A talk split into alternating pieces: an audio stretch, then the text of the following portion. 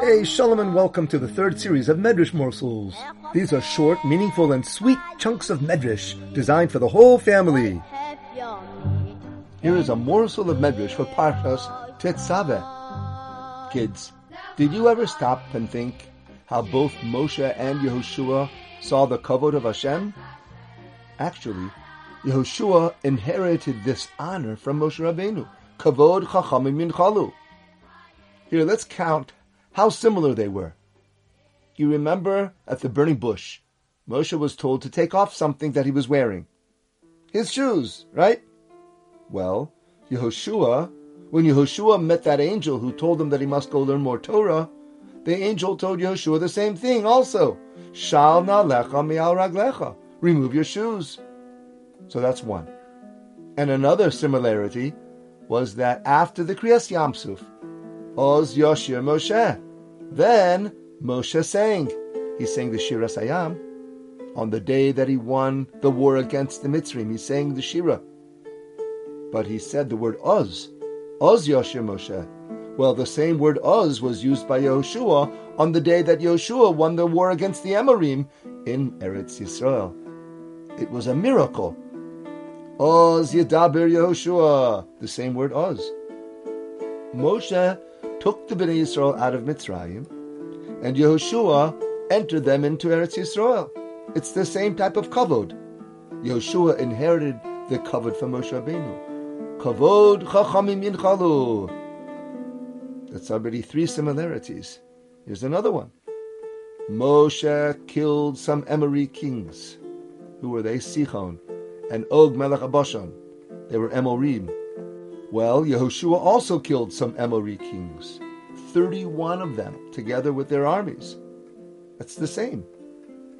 When Amalek attacked the Bnei Yisrael back in Parshas Beshalach, Moshe commanded the sun to stay still in its tracks. It was a way to cancel Amalek's magic spells that were they that they were using against us. But Moshe stopped the sun. Yehoshua also stopped the sun Listen to my Medrash morsel from last year's Parshas Acharei Mos for more on that story. By the way, Yehoshua also stood the moon still. But all of this power Yehoshua inherited from Moshe Rabbeinu, says the Medrash. Another thing that they were the same in was the Mizbeach. Moshe built the Mizbeach after he defeated Amalek. Yehoshua built the Mizbeach on Har Evel. Moshe wrote the Torah, and Yehoshua wrote the Torah as it says in the pasuk, "Vayichtov Yehoshua b'Sefer Toras Elokim." Yes, the last eight pasukim of our Sefer Torah, the part where it says that Moshe Rabbeinu died, was written by Yehoshua. Wow, what a kavod!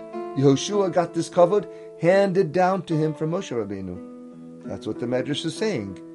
But kids, there is one important way that Moshe and Yehoshua were actually different. How old did Moshe Rabbeinu live to? 120, right? Yehoshua only lived until 110. Asks the Medrash, why did Yehoshua miss out on 10 years from his life? He was meant to live until 120 like Moshe Rabbeinu.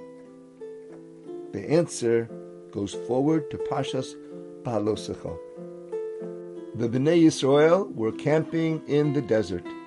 During those 40 years, Moshe Rabbeinu asked Hashem for some help in leading the Yidden. The Sanhedrin of the 70 Chachamim came into being.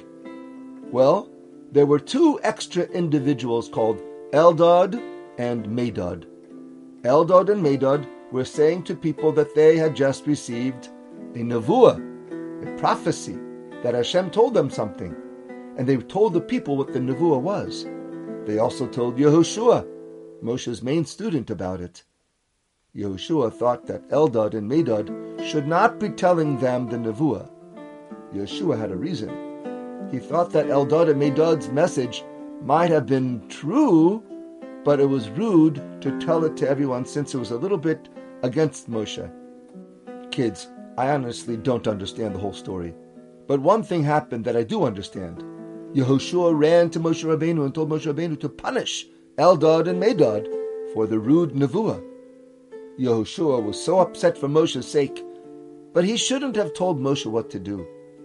You can ask your Rebbe, but you don't tell him. It's like you're paskening in front of your Rebbe. Well, Yehoshua said ten words, and here they are in Hebrew, if you understand it. It's in Sanhedrin Daf Yud Zayin Aleph if you want to look it up. And these are the words that Yehoshua thought it was his idea to punish Eldad Umedad. He said, Adoni Moshe, Kiloim, Hanach lifnehem tzorchi tzibur, vehem kalim me'alehem. That's ten words if you counted. These words were not appropriate for Yehoshua, so he lost a year from his life for each word that he said wrong. 120 years minus 10 words, 10 years. Yehoshua died at 110. For more stories, visit our website, musastories.com.